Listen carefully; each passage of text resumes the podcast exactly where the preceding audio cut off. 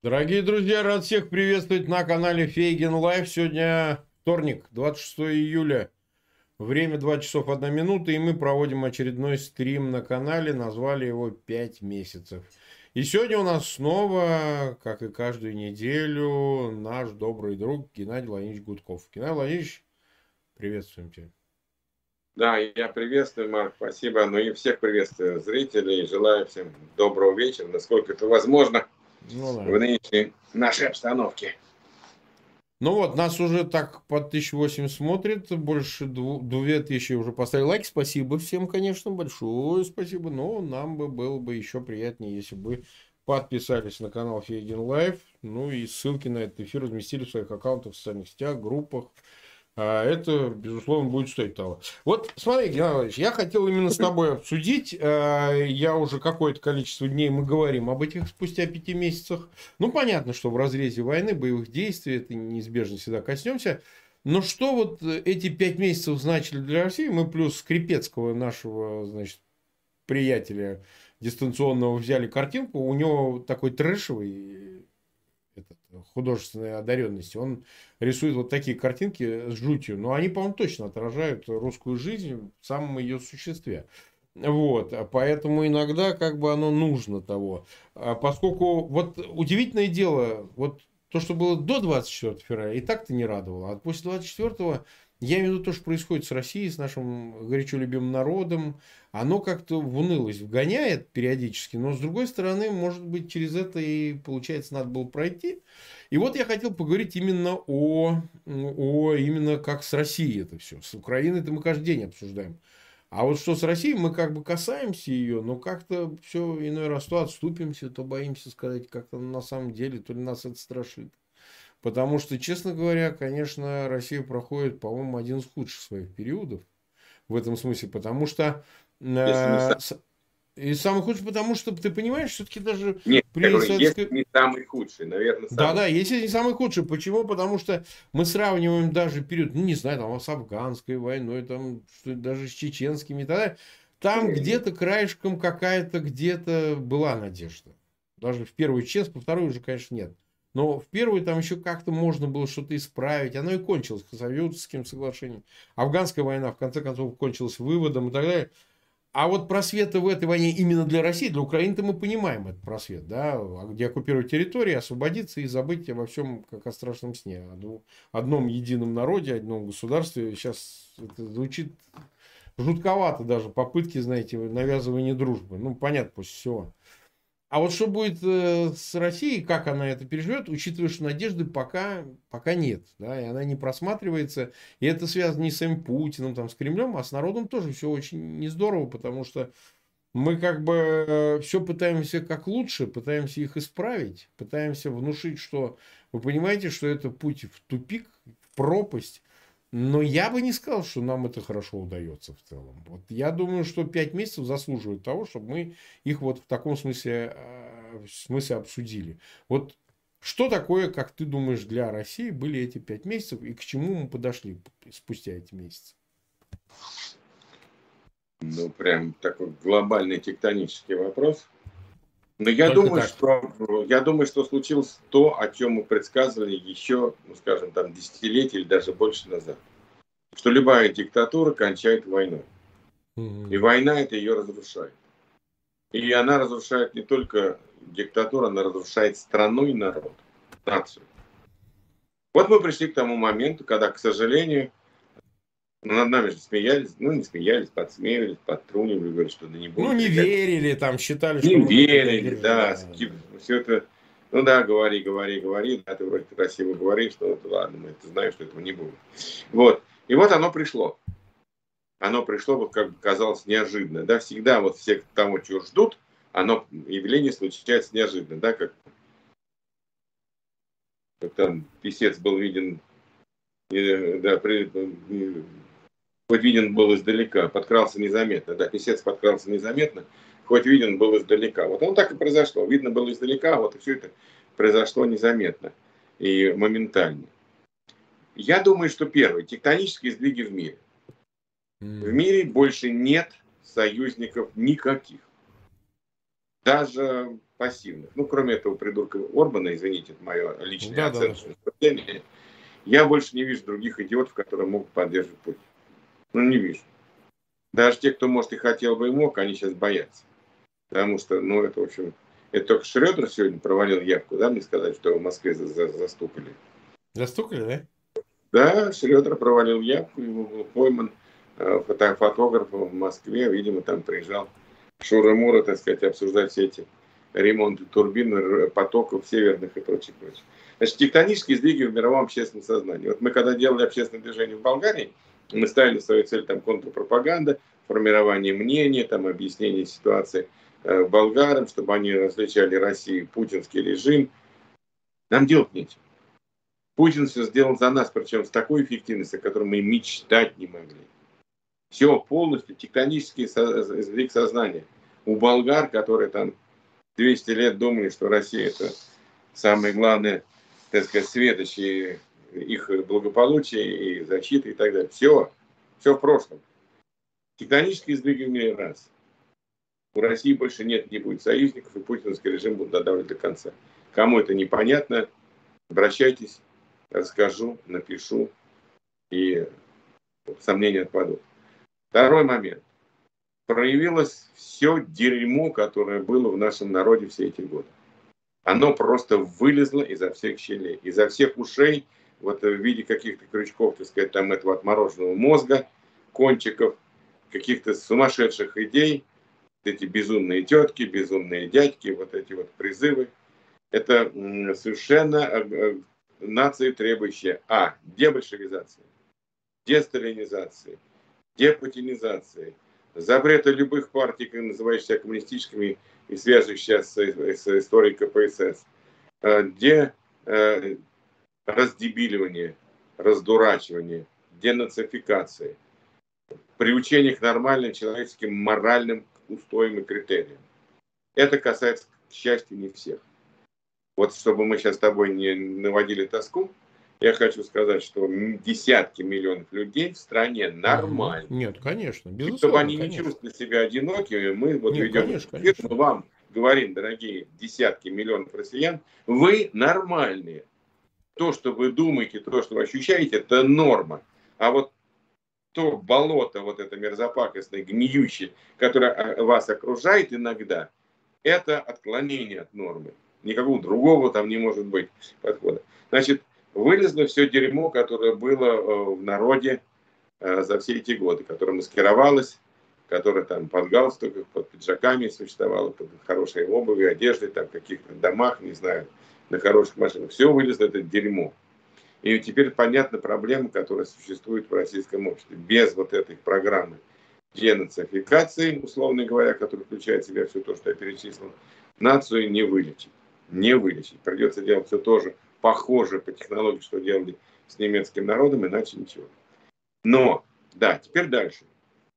Путин влез, все, можно сказать, он э, начал новый, последний этап своего э, э, вот этой э, формы управления, называется крах путинизма. Он уже идет. Если там кто в Кремле не знает, передайте им, чтобы крах у них уже начался. Они просто вот когда будет обвал и коллапс, это уже будет финальной стадия вот этого последнего этапа развития путинизма, там уже, уже все поймут, уже там не нужно будет ничего объяснять. Это сейчас вот я объясняю для кто нас слушает, там сотни тысяч, как минимум, что все, коллапс, вернее, крах путинского режима стартовал 24 февраля, во сколько там, в 6 часов утра, 4 часа утра. Вот он начался. Потому что не будет у Путина хорошего выхода. Не будет. И Путина не будет. Потому что он бросил вызов всему миру, и э, воевать со всем миром невозможно. И это, весь мир ему скоро это докажет на пальцах, так сказать, а лучше не на пальцах, а на Хаймерсах на, и других, так сказать, более серьезных аргументах. Что еще произошло? Очень тревожный сценарий для России. Чрезвычайно тревожный сценарий для России. Я был более оптимистичен до недавних пор. Но меня очень...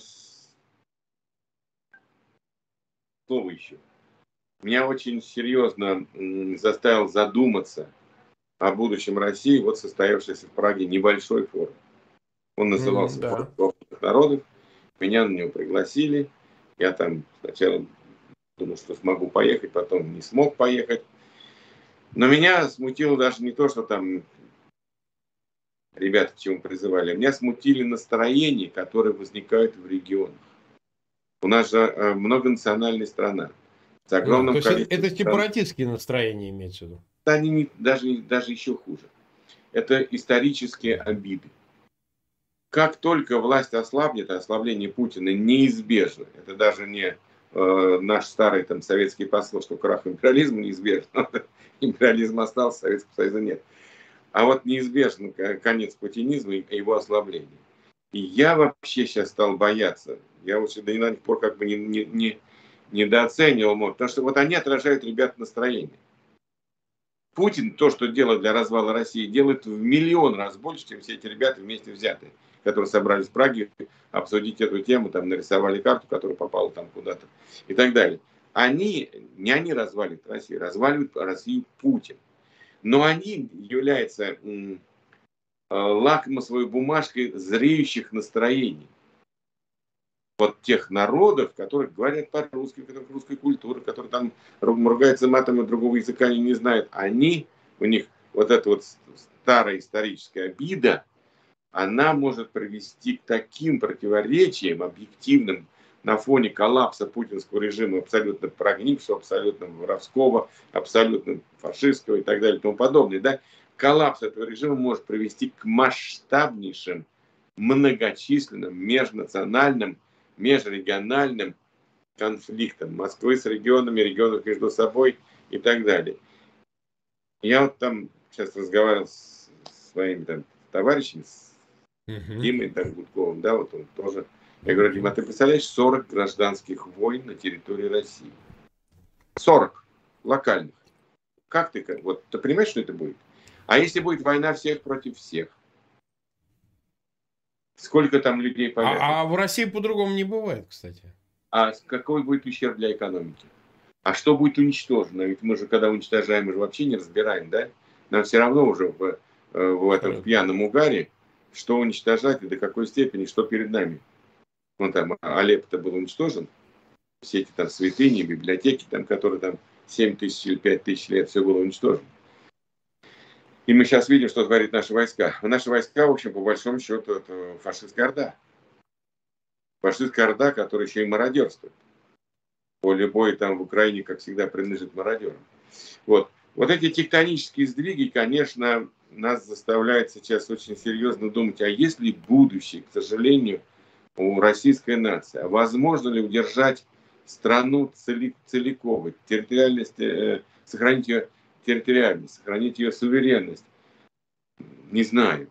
Если я еще там месяц назад считал, что ну, должен путинский режим рухнуть, и потом придет все-таки на волне победы демократическая власть, она отстроит отношения и между центром, и субъектом федерации, между субъектом федерации и муниципальным самоуправлением, отстроить э, балансы в виде там, судебной власти, в виде парламента э, полномочного, в виде нормального правительства с меня и так далее, коалиционного. У меня вот такие были эм, э, довольно радужные мечты, и я считал, что даже я смогу, несмотря на мои там, 65 и грядущие 66 лет, принять участие в каких-то там какой-то работе по исправлению России, то я сейчас начинаю думать, а не разразится ли масштабнейшая гражданская война по всей территории? И насколько она может, если начнут делить национальные границы, если начнут делить арсеналы, если начнут делить ресурсы, если начнут делить природные богатства, если начнут делить там дороги и так далее. Это же вот просто представь, Марк, вот это же вот да, что это может быть. Мы когда-то это проходили, но даже тогда такой фрагментации не было, да? я имею в виду гражданскую войну. гражданская война оказалась опаснее, э, намного э, кровавее, чем Первая мировая война. Я просто напоминаю для тех, кто, может быть, невнимательно следил за статистикой жертв, Россия потеряла во Второй миров... Первой мировой войне больше всех, но сопоставимо с другими странами, кстати говоря, 2,7, ну, историки там разные оценки, но 2,7 миллиона было убитыми, безвозвратные потери России. Это гражданская и военная часть. 2,7 миллиона.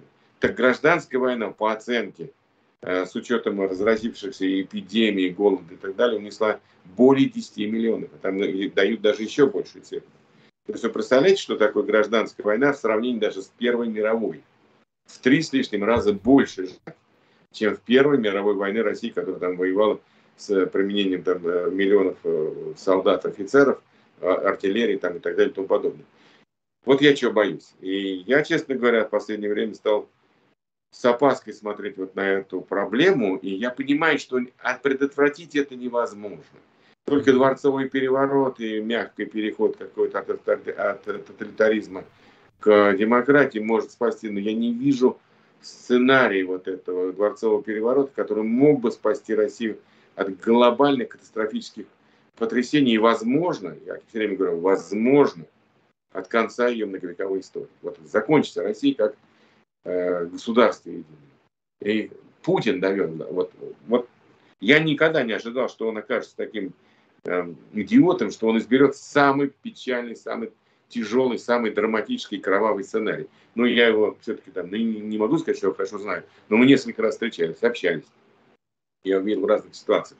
Я ни, никогда не думал, до 19 года я еще даже тешил себя надеждой, что давай мы там с одним товарищем власти напишем письмо, что ну, неужели он откажется от того, чтобы войти в историю реформатором, а не кровавым палачом.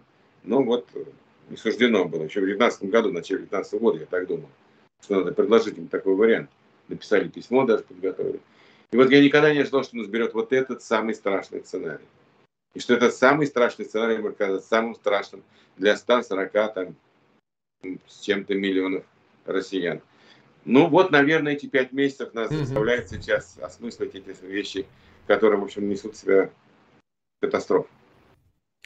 Смотри, э, сейчас они как-то инспирируют э, дискуссию э, реактивно на то, что Россия находится в изоляции или нет. Ну, дура эта пьянчушка Захарова, она, значит, ты вдумайся, какие она аргументы приводит, что вот Лавров который с визитом сейчас в африканских странах, он действительно поехал в несколько африканских стран. Что Ему вы там, там бусы, в Госдепе? Бусы, бусы, ему одели там бусы, да. да, да, бусы, бусы. А, что вы там... И потом что-то она сказала, а следующая поездка у него там типа в Ташкент и еще куда-то. Значит, вот вы представляете, какой масштабный визит. А вы там где-то чего-то... А до этого он был в Иране, там вот президент Путин был в Иране. И так. Где ж тут, говорит, изоляция? То есть иногда думают, ты дура вообще или нет вообще. Совершенно понятно, где цивилизованный мир. Не, где, Марк, она концов... не дура. И вот мы ее Нет, ну знаем, ну, я, я риторически об этом Она говорю, совсем была не дура. Она даже была, в общем-то, довольно одаренной девушкой. И вот во что она сама себя сейчас превратила, это просто вот... Ну, как бы речь не о ней, с ней вообще все ясно. Я, я, я к тому, что, понимаешь, э, она же и передает, и внушает, да, то есть она отчасти даже и передает, ну, а что такого? А что такого? Ну и что? Вот можно же жить, общаясь со странами-изгоями, так сказать, Северной Конечно, можно, ну почему нет? Конечно, можно и с Ираном, можно, так сказать, и с Венесуэлой. Все можно, можно, можно. Вы какую цель ставите? Вы как собираете? Технологии, наука, развитая экономика, там, прогресс в разных отраслях, э, в принципе, социальная жизнь, политические союзы, да, культурный обмен. Это вы с кем собираетесь? С Северной Кореей? С Африкой? С бусами? Я сейчас не принижаю. Вопрос же не в этом. Мы же должны осознавать, что Россия с ее пространствами, одной девятой, меня все время поправляет, одной девятой суши, 17 миллионов 200 тысяч километров, распавшиеся на Европу, Азию, захватывающие там частично и другие э, континенты, да, эта страна малонаселенная, тем не менее, имеет определенный, ну, имела, скажем, уровень, который потребует от э, власти, любой какой бы она ни была, ну, соответствующего уровня обеспечения. Уровня, э, так сказать, э, который явно должен, ну, что ли, считаться достойным. Сейчас уже, понятно, они не тянут, да, и, и, и, и очевидно совершенно, что вот эта попытка то импортозамещения, то ничего, это выглядит как смех сплошной. Слушай, я вот родился в Самаре, да, прежний Куйбышев. Я очень хорошо знаю АвтоВАЗ, на который я много раз бывал, когда был депутатом. Все. Они вернулись к Лада Гранта. Ты понимаешь, что такое Лада Гранта? Это На даже девятку, не каменный Это улучшенная девятка. Да, это где-то, ну, кузов поменяли, и, собственно говоря, там она, может, инжектор стоит и все. Но это, это не машина. Вот в 21 веке это не машина. Они радуются, прям, ай, ай, Лада Гранта, Лада Вы идиот. Ну, у них основной конвейер, там действительно, понимаешь, там тяжело и все, ну, понятно. Я, я бывал на автобазе, я знаю. Ну, конечно. Ну, вот ты понимаешь, и они воспринимают, что изоляция, им объясняют, что изоляция это не только куда вы ездите и с кем вы общаетесь, только это. Изоляция – это то, что вас отсоединяет от всего, от технологии, от информации, от э, общения, от обмена, от коммуникации. Вы не сможете, вы понимаете, бараны, что вы не сможете. Они то ли этого не осознают, то ли они как заведенные под бубен, значит, твердят обратное. И это, к сожалению, народ не воспринимает, ну, в своем большинстве, часть, конечно, понимает не воспринимает как бы как следовало бы и сказать, ну слушайте, мы же действительно не можем жить вот в таком состоянии межумочном таком, да, как Солженицын говорил. Ну как, мы, мы же должны как-то где-то там, неважно, наука, экономика, то есть мы живем в спенсерианском мире, как разделение труда, там где-то гайки производят, где-то компьютеры, но, но мы как бы часть этого, если мы, нас выключают как резисторы или как, я прибор физики не очень, то мы как бы перестаем вспыхивать, как лампочка, понимаешь? Вот. А ну... вот, э, э, вот вопрос изоляции. Вот что ты, как ты думаешь, как долго Россия в этой изоляции будет опускаться ниже, ниже и так далее? Нет, ну теперь же всем понятно, что Россия будет находиться в изоляции до конца путинского режима, до его краха, до его коллапса. И вот тут, а людей ну, это пугает? Вот людей это и пугает или нет? Да, они не понимают. Многие, они не нет, понимают. ну, значит, кому людей? Российское общество сейчас фрагментировано как никогда. Ну, большинство, есть элиты, мы всегда большинство. Есть путинские так называемые элиты, которые меня все время просят называть вороватыми элитами. Пусть вороватые. Вот есть путинские элиты. Они находятся в глубокой, глубоком шоке. Вот, есть еще более точное выражение, да? Ну да, да. Они все, понимаешь, их всего лишили. Все. У вас, ребят, ничего нет больше. А у вас больше ничего нет, и, скорее всего, уже больше ничего не будет. А если вы еще выживете в пламени, так сказать, там, народной какой-нибудь войны, то тоже проблематично. И бежать вам некуда, и выжить сложно. Но, в общем, вам Путин такую подлянку сделал, что вам там мало не покажется. Еще простой народ как-то может выкрутиться, может быть, а вы точно нет.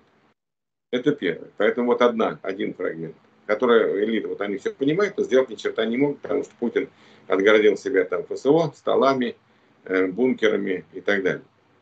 Вторая часть населения нормальные люди. Таких у нас нормальных людей, ну, как минимум населения Украины, есть не больше. Есть не больше.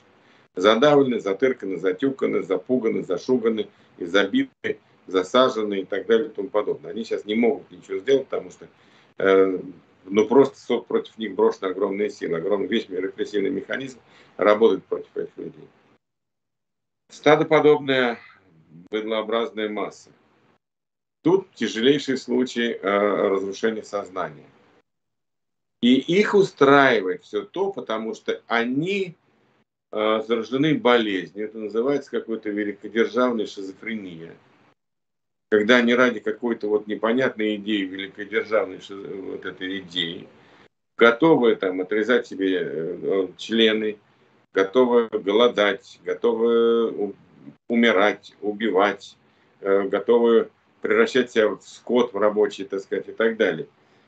Тут э, серьезная терапия. Тут должна, во-первых, быть анализ медицинский, психологический, социологический и серьезная терапия, которая должна продолжаться годы при новой власти.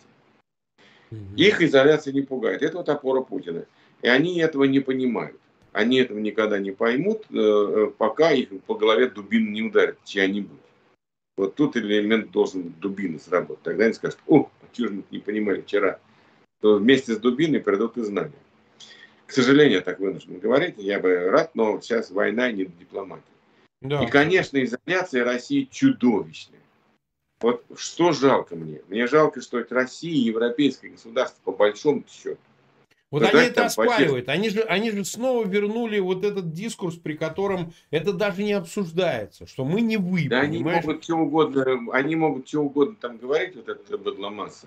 Россия, европейское государство, она создавалась как европейское, создавалась на территории Европы, и оно было очень много столетий частью Европы, да, все-таки там эти земли потом там прирочены были, там завоеваны и прочее, там огнем и мечом гораздо позже. А некоторые даже и завоевывать не надо было, там просто никто не жил на этих землях. Ну, дошли там до, до Аляски, там, что, иди, да иди, там никого нет.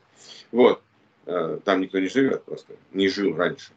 Поэтому вот обидно, что Россия, европейская страна, она вложила в, в мировое развитие, внесла большой вклад. Она может там меньше вклад, чем там британцы, немцы, французы, итальянцы, да, но все равно значительный вклад. Нам есть кем гордиться. У нас есть литература, да, она, литература появилась на два столетия там, или на три столетия позже, чем европейская. У нас там есть театр своих деятелей, который появился тоже там на 300 лет позже. У нас есть университеты, у нас есть наука, у нас есть космос, у нас есть чем, в общем-то, вклад внесен. Имена русские есть в истории мировой. В отличие, допустим, от, той же, от тех же стран Африки, к сожалению, у них вот этого, этот период был утрачен в историческом развитии. И вот загнать такую страну в чудовищную изоляцию, что сделал Путин, это преступление даже не века.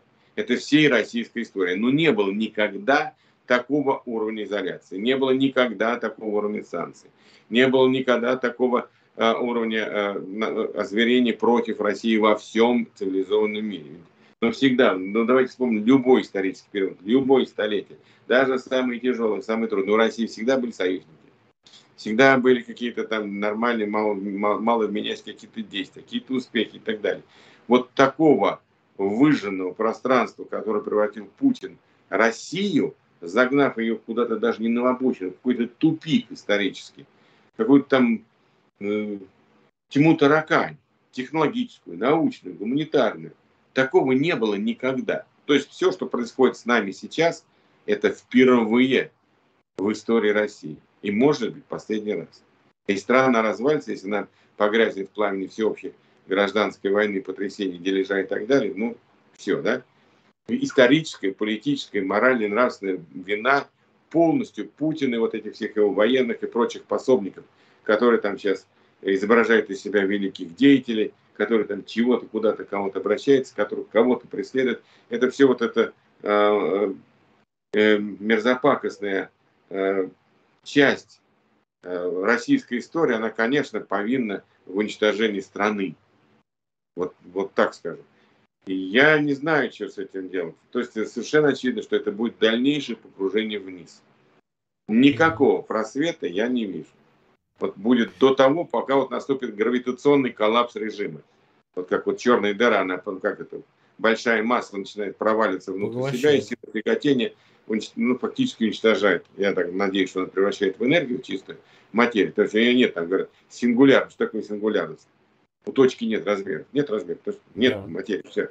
Вот так же будет э, последняя ключевая финальная стадия путинского режима гравитационный коллапс. Все внутрь себя будет коллапсировать, разрушиваться и так далее. Как удержать Россию в этот момент? Как спасти ее от гибели? Как формировать э, власть, которая смогла бы правиться этими проблемами? Путин оставит после себя выжженное поле, руины. Ни денег, ни технологий, ни рынков сбыта. Да, он сейчас уничтожает, смотри, что он творит. Уничтожает все рынки сбыта. Использовать, у него же этот э, паранояльный синдром, э, значит, всем сделать дерьма какого-то, да, всех сделать. Он же не жалеет ни Газпром, ни Роснефть, ни, ни все эти Э, Норникель, никого не жалеть. Все, все то, что чем гордится Россия, что у нее есть дать миру, пусть даже сырье, хотя не только сырье, это все не будет э, востребовано, это все э, будет зря. То есть Россия не будет на рынках, даже сырьевых рынках. Ты представляешь, что это такое? Не ну да, он использует это в качестве политического инструмента, сейчас вот ограничивает подачу. Политическая политическая да, да, да, да, и как бы понуждает людей форсировать ситуацию с зависимостью. И последнее.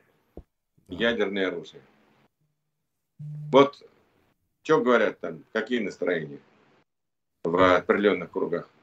Россию надо лишить ядерного оружия. Потому что я не говорю про статус там члена Совета Безопасности правого вето, я про это не говорю. Да, нельзя такой Совет Безопасности делать с авторитарными странами. Ядерное оружие. Либо оно сейчас будет применено, уничтожит ну, примерно одну седьмую часть цивилизации, примерно одну седьмую, семь там, ну, где-то около миллиарда человек. Либо оно не будет применено, но все равно понятно, что в таком количестве его оставлять на Земле нельзя.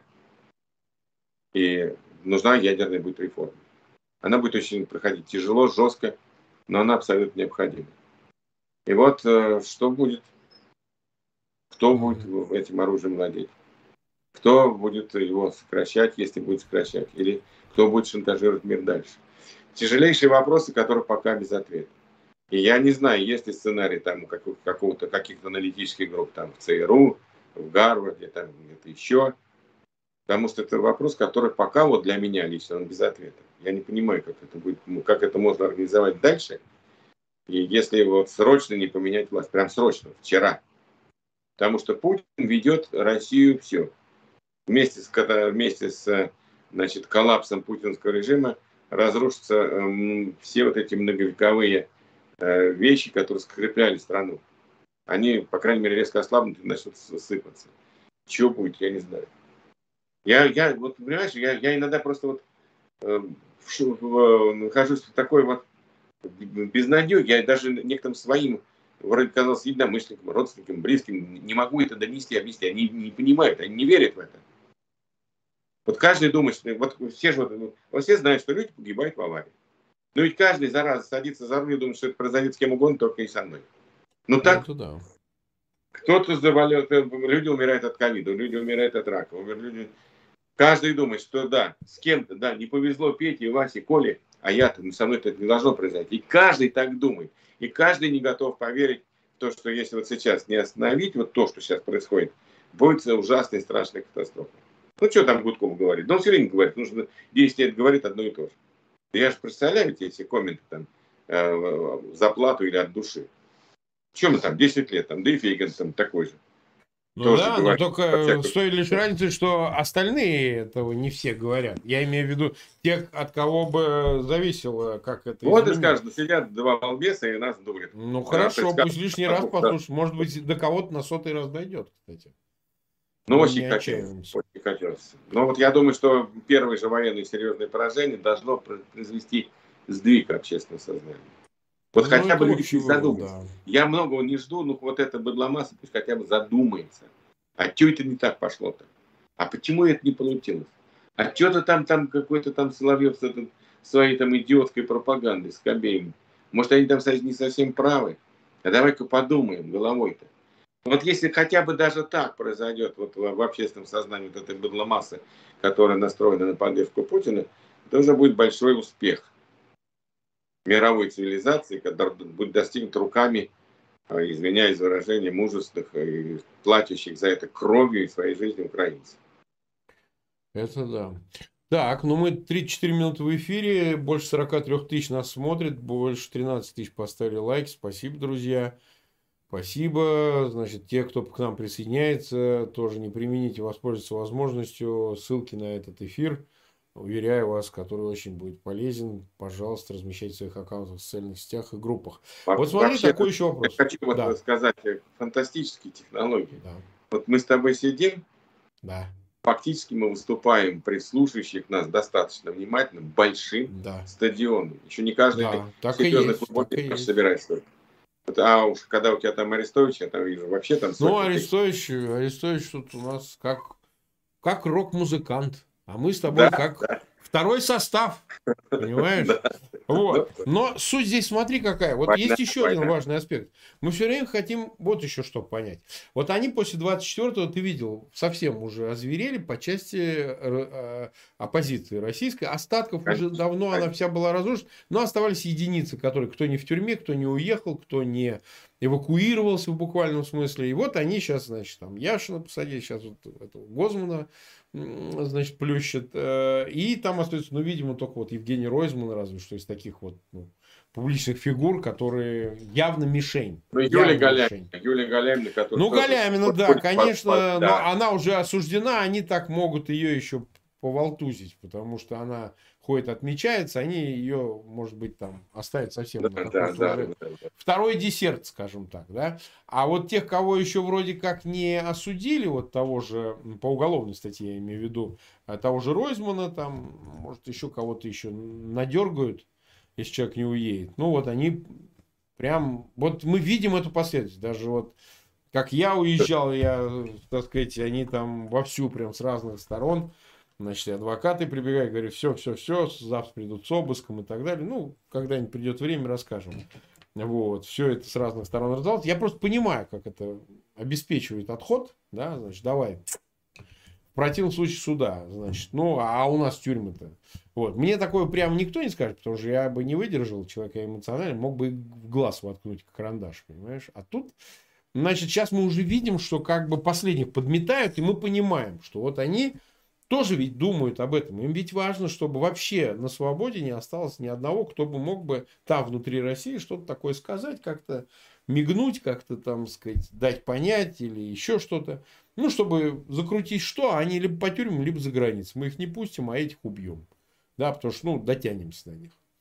А, вот ты считаешь, что как возможным будет какое-то сопротивление, да, если оно даже стихийным будет, как русский бунт, если у него нету а, несущих конструкций в виде организаций, там не будет людей, которые эти организации э, создают ей фундамент и моральный, и идеологический, и политический, и организационный и так далее, понимаешь? Вот этим многие задаются вопросом, потому что на самом деле, ну, как бы об этом размышляют, вот эти форумы, это они в том числе и для этого. А как мы вот как мы перекинем этот мостик к непосредственным действиям? Как мы будем действовать, если те, кто мог бы действовать в тюрьмах, те, кто хотел бы действовать за границей, вот этот момент. Я тоже над этим долго думал. Да, вот та же Беларусь, она нам показывает, что, как говорится, настоящих буйных мало, вот и нету вожаков, да, и вот, вот. мы не сделали скандалы, как пел Высоцкий. То есть они не смогли додавить Лукашенко не потому, что у них не хватило сил, а потому, что у них не хватило воли, решимости и э, ну, вожаков, которые повели бы, допустим, Может, пути, они бы его телами задушили бы Лукашенко, блокировали квартал, но я много чего говорил на эту тему, не хочу повторяться. И вот отсутствие лидеров, конечно, привело белорусскую э, мирную эволюцию к полному поражению, к сожалению.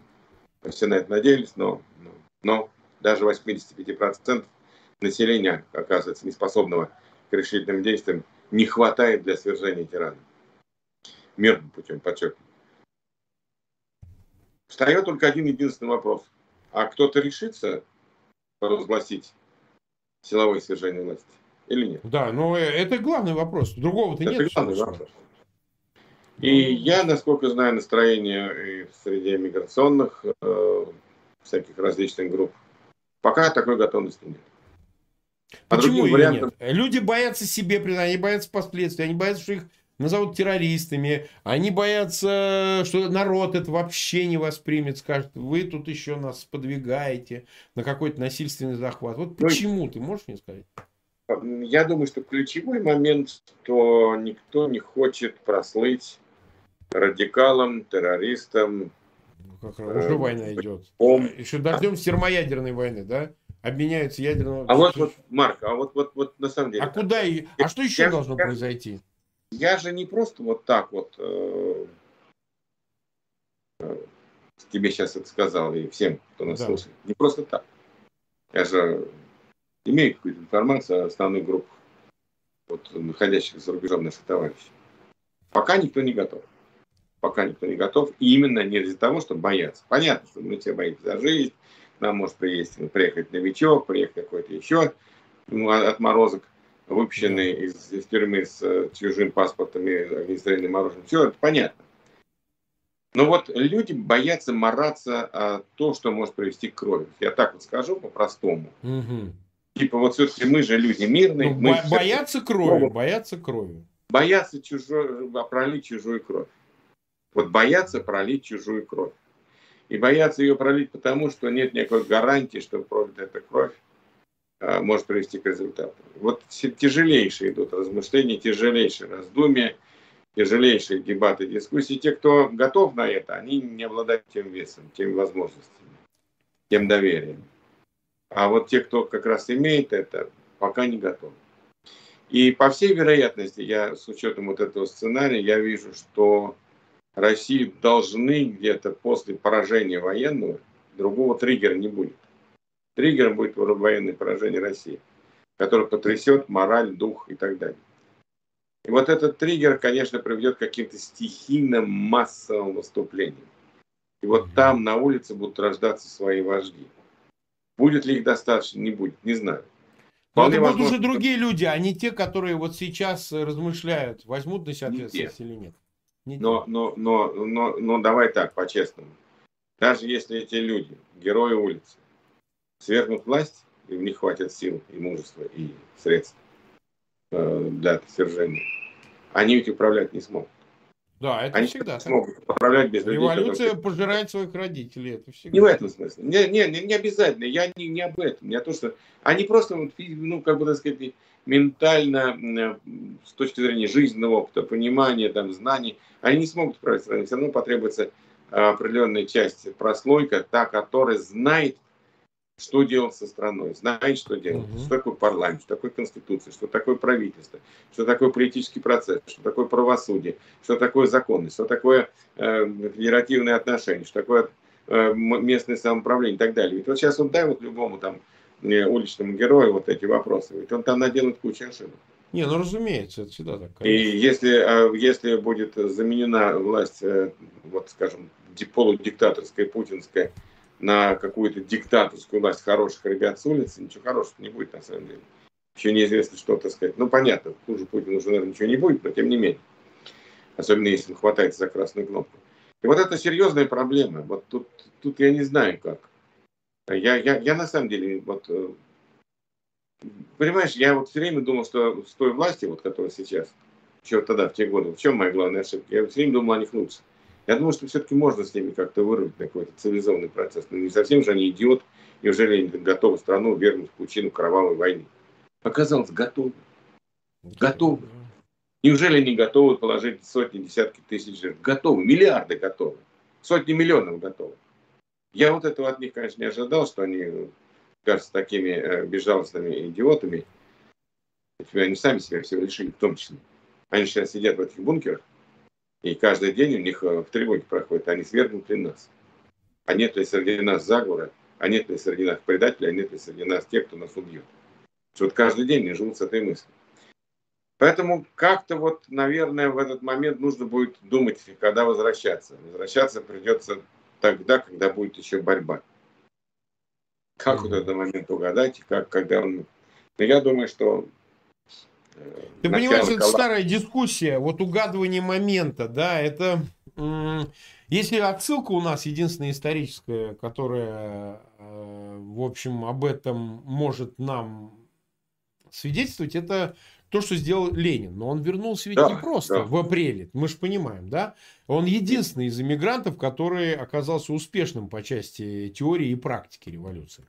Он вернулся уже в идущую в том числе, конечно, и при его участии в плане, безусловно, он взял немецкие деньги, он организовал, они начали издавать сотни газет, а он поручил и дополнял план Совета в момент двоевластия, который возглавил Троцкий, Реввоенсет, который был решающим, революционный комитет, э, решающим органом, но тем не менее роль Ленина нельзя отрицать, несмотря на то, что он не был, конечно, а, конечно. Потому что ну, принято считать, что он, в общем, самой революцией не занимался, занимались другие люди, ну, что да. верно, но, но, но он, он э, был непререкаемым авторитетом, как это ни странно, они же э, соединились на какой-то момент большевики и меньшевики, и РСДРП, объедини, и РСДРП объединилась, и, в общем, там там вот эти зональные группы, Троцкий из меньшевиков э, обратно вернулся в эту объединенную партию, там многие другие, там на самом деле кое-что происходило.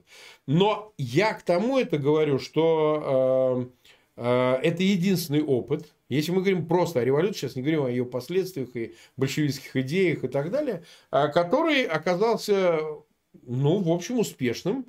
Э, новая власть отменила все старое, создала новую элиту, новую страну, по сути, переучредила и по существу оказалась успешным. Вот. Мы сейчас даже не ставим знак, мы понимаем, к чему все привело. Да, да. Потому что теория и практика зачастую тут надо понимать. Мы, мы не говорим о цене, наполнение. Мы не говорим о. Да, да, мы говорим о, да, да, мы говорим о средстве. говорим о том, что она состоялась. Да, она состоялась. Ведь вот понимаешь, если людей, а я вот читал работу Ленина очень внимательно, ну и, конечно, революция, да, ну мы волей-неволей, мы с того из того времени, когда нас заставляли читать, а я очень не, внимательно Я читал. по собственному, по собственному желанию хотел докопаться. Ну да, да, да. Ну вот. А, ты понимаешь, что что, получается, без подготовки сознания людей к тому, что ненасильственным путем это не изменить, и ведь действительно в этом он прав, что если вы не измените сначала сознание ну, в том числе и революционной массы, уже помнишь все эти дискуссии отзавистов, ликвидаторов партии, да, вот эти из Думы отзавистов, то они говорили, надо поддержать одни группы войну в 2014 году, чтобы патриотические группы, то Ленин, значит, определял превратить войну из империалистических в гражданскую. Дискуссии шли постоянно, но все равно везде да. и всегда Ленин настаивал на насильственном Э, изменение социального строя и так далее. Там долго шла дискуссия, как, куда, чего. Э, многие говорили с началом февраля, после революции. Не, ну они попытались взять э, в апреле месяце, когда он вернулся. Но в июльское восстание знаменитое, путем, июльское было, путем с пулеметами выборов, пошли. Да, попытались да. взять путем выборов, но это у них не получилось. А, вот, и поэтому но пока люди не изменятся и не поймут, что эта власть сама не уступит, она не уйдет. Путин добровольно не уйдут. А, вот те, о ком ты говоришь, которые боятся подступить из-за крови, из-за, ну как-то мы про другое. Э, над ними давит этот исторический опыт 17 года. А вдруг мы повторим, да. станем триггерами да. вот этого же. Гражданская но, война и ее последствия. Хорошо, да. но, но нужно и понять главное. Нужно уже окончательно постулировать, что мирно они не уйдут. Просто так они власть не оставят. Вот я и, могу постулировать вот. очень просто, что, ребята, мирные способы смены власти в России все уничтожены. Никаким образом мирно сменить власть, кроме, может быть, вот дворцового переворота, последний остается шанс, невозможно. Власть не его, будет... Его вообще нет, этого дворцового переворота. Что, что? Я не призываю, я просто констатирую факт. Все. Мирный путь смены власти, за исключением моей вот этой оговорки, он исключен в России. Исключен. Что хотите, то и делайте. Что хотите, то и думайте. К сожалению. Ну вот.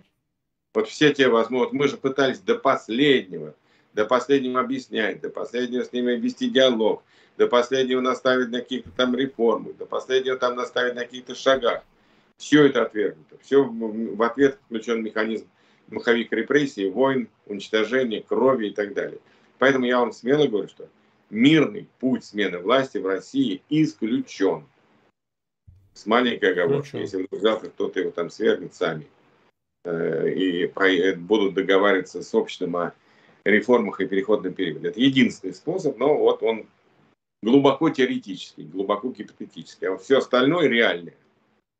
Вот я как реалист говорю вам, реально будет силовая смена власти.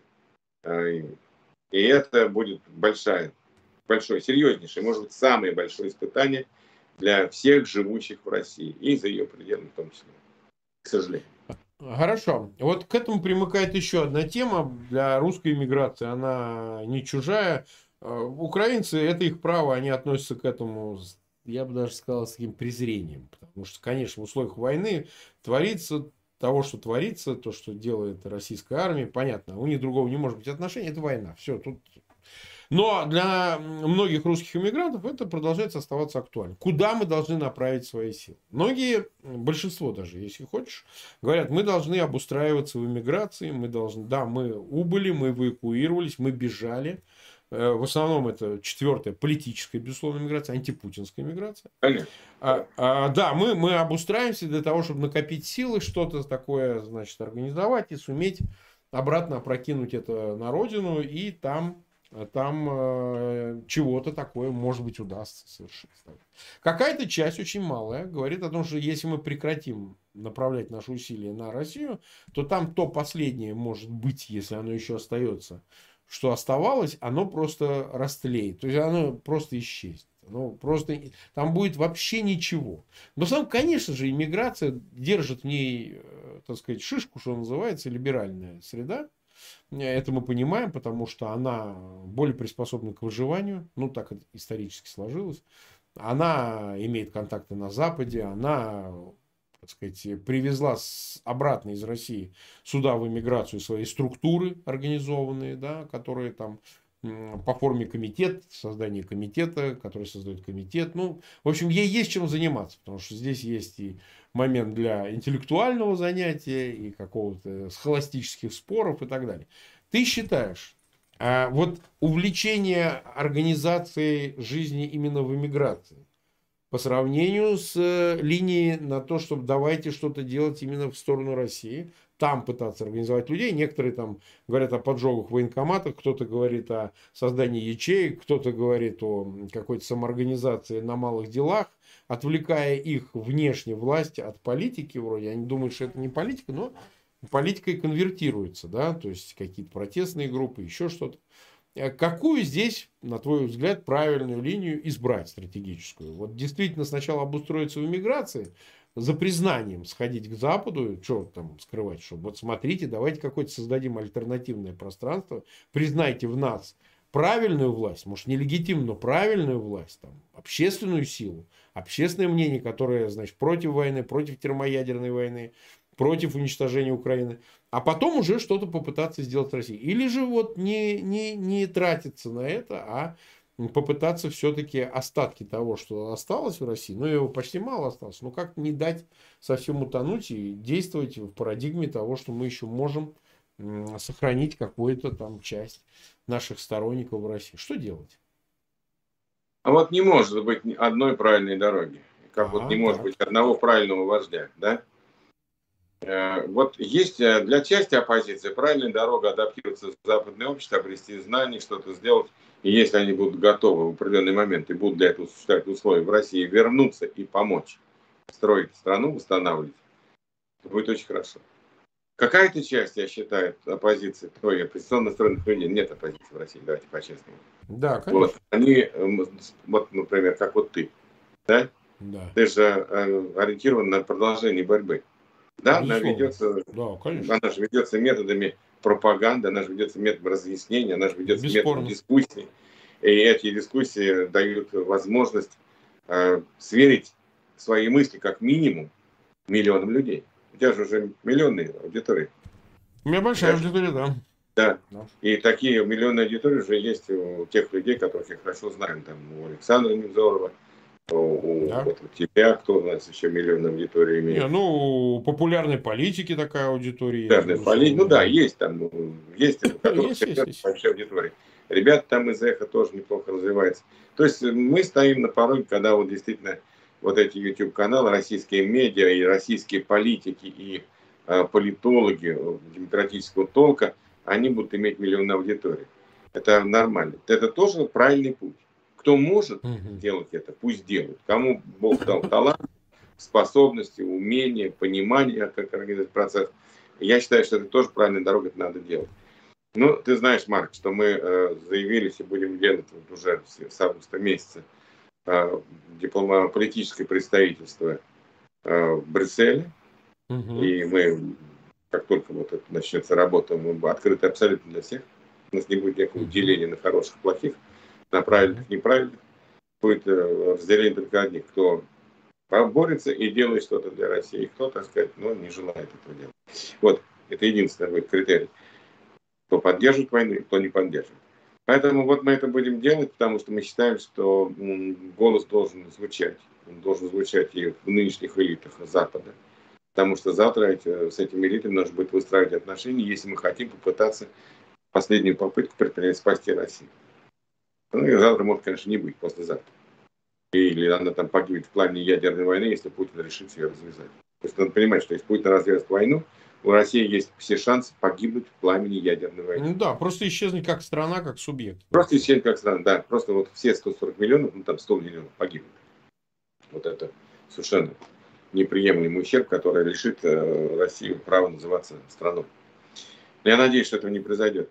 Поэтому все сценарии, каждый имеет право на жизнь. Каждый сценарий правильный. Тут зависит от людей, от их способностей, возможностей. От их... Мы не можем никому сказать, что, ребят, мы вот мы выехали, и вот мы только с утра до ночи боремся с Путиным. Это будет неправильно. У людей семьи, у людей дети, у людей планы, у людей профессии. Кто-то мечтает совершить открытие, кто-то мечтает создать какой-то бизнес, кто-то мечтает развить что-то, кто-то там и так далее. Э, мы не можем этим людям навязывать стереотип борьбы как единственная правильная модель поведения. Это неправда и неправильно. И я вот против этого. Но те люди, которые способны, вот почему я там, я веду спор постоянно вот с теми, кто остается в стране. Я говорю, ребят, я перед вашим мужеством, вот, вот хотите, вот, на, на, на, преклоню колено. Я на самом деле вас уважаю. Я и сам сидел там в стране до 19 года, а Тим еще до 21 каждый день имея возможность быть арестованным, там, избитым и так далее, отравленным и прочее. Я говорю, я преклоняюсь перед вашим мужеством. Но вы ведь с тюрьмы-то бороться не сможете так эффективно. Да, вот это тоже очень важный вопрос. Вот я, Какая... вот да. я с Ильей Яшиным перед его арестом, я говорю, Илюх, ну ты же все понимаешь. Он говорит, да все понимаю, Геннадьевич. Ну, конечно, я стараюсь какие-то, но все-таки я вот решил до конца, вот меня не, не испугать, меня не сломать, я буду. Я говорю, Илья, я преклоняюсь перед твоим мыслям. Но ведь у тебя миллионная аудитория. Ты талантливый конечно, парень, конечно. ты человек, который влияет на общественное мнение миллионов людей. Они ждут тебя, они тебя хотят слышать твой голос. Но ты же можешь из рубежа говорить более открыто, более часто. Ты можешь делать то же самое, что ты делаешь в стране, только с меньшим риском, зная точно, что следующая передача будет.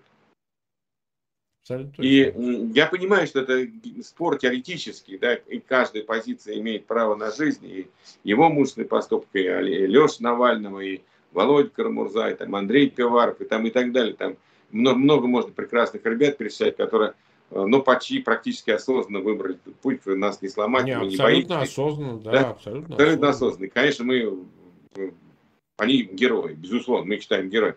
Но ведь э, они тоже чего-то лишились, каких-то возможностей бороться с этим режимом. Тоже возможности влиять на какие-то очень большие массы людей, которые, которым нужен их голос. Я никого не осуждаю, просто я считаю, что много правильных путей, лишь бы они привели к одной нашей единой цели – спасти Россию, сделать ее свободной, демократической, э, целой, суверенной и страной, которая э, находится в мейнстриме э, технологического, научного, гуманитарного развития, а не на обочине вот этого всего того, что перечислил. Вот это главное. Но каждый пойдет к этому своей дорогой. Я, на самом деле, потому что давайте на оптимизме, да? Да. Конечно, мы много сегодня говорили страшных вещей. Но в чем мой оптимизм заключается? Ну, не протянет, вот на мой взгляд. Может быть, мне будет стыдно за свой прогноз. Но не протянет Путин долго. Ну, не протянет. И даже не потому, что там у меня со здоровьем проблемы. Это понятно. У нас у всех, наверное, с какого-то возраста начинаются проблемы с здоровьем. Кого-то раньше, кого-то позже. Нечего режиму предложить России, нечего дать, нечем а, противостоять э, всему миру, всему демократическому миру, а это вся цивилизация. Все то, что делается в мире, то, что движет цивилизацию вперед, это делается в тех странах, которых сегодня Путин объявил врагами своими. Но невозможно противостоять мировому прогрессу, мировой цивилизации, э, таща ее в средневековье, в кровь, в войну, в зверство и так далее. Невозможно. Я вот как оптимист – нет, как реалист, как оптимист я верю, что все-таки будет лучше, чем сегодня. А как реалист я понимаю, что недолго этому режиму осталось. Я, конечно, не могу вам назвать точную дату и срок, потому что всегда все то, что долго ждешь, наступает неожиданно. Я думаю, что с путинизмом будет так же. Но совершенно понятно, что ресурсы его исчерпаны и подорваны. И я надеюсь, что, ну, что Марк Фейган точно там примет участие, я не знаю, он помоложе. А, ну, слушай, я же уже говорил, помнишь, как я люблю цитату из бега Булгакова, из кинокартины Алова и Наумова, где э, в исполнении Ульянова Чернота генерал. Помнишь, как он говорит? Я, говорит, сука, запишусь в большевики на один день, расстреляю тебя, подонка, и выпишусь обратно. Вот задача Фейгина записаться, понял? Вчера какой бой был, говорит, у меня бурк развивает. И вот как бы на один день запишусь и расстреляю их всех, чтобы снять, как говорится, груз это с других и выпишусь обратно. А дальше уже это, вы там сами уже без вот этого. Вот я ну, считаю, что так. Ну, такие нужны. Вот, я, ну, я уже буду так уже с палочкой такой, знаешь, ну, ну какой ты с палочкой? Молодой. Ну, я для понта. Я буду с палочкой, как Ручников. Помнишь, это тоже. Вот, да, да, да, с палочкой и такой солидный. А с другой стороны, бац, и говорит, да, давайте подпишу. Кого расстреливаем? Поэтому, на самом деле, я исхожу из того, что действительно, вот к вопросу этой дискуссии, оставаться, уезжать. Но даже тех, кто остался, в этой тюрьме. Их же тоже кто-то должен освободить. Если всех посадят, как вы из тюрьмы сами не освободитесь. Поэтому это же очень важно. Сам Навальный говорил о том, что ФБК правильно сделал, что я сажусь, да, это мой выбор. Но важно, чтобы осталась структура, чтобы она продолжала работать. Так и тут мы исходим из того, что, конечно, сказать, но, но мой, мой, отъезд, выбор, мой отъезд. Дмитрий да. Гудков. Нет, Гудков сказал? просто ему Сваливай. Для них слишком много, два Гудкова в тюрьме. Два если Гудкова, я буду один сидеть, ты еще что-то сможешь сделать, а если мы будем вдвоем сидеть, да, э, ты уже не сделать ничего не сможешь. Вот, поэтому естественно, что э, важно, чтобы остались люди, которые Конечно. могут сорганизоваться, которые могут продолжить всю эту работу, потому что даст Бог, конечно, Украина себя освободит, э, она не нуждается ни в чьей помощи в этом смысле, но, безусловно, если так случится, то, конечно, и все оккупированные территории должны быть немедленно возвращены, все эти Крымы, Донбассы, и все это должно вернуться суверенной Украине, вне всяких сомнений. Вот, это важная задача, потому что из-за этого идет война.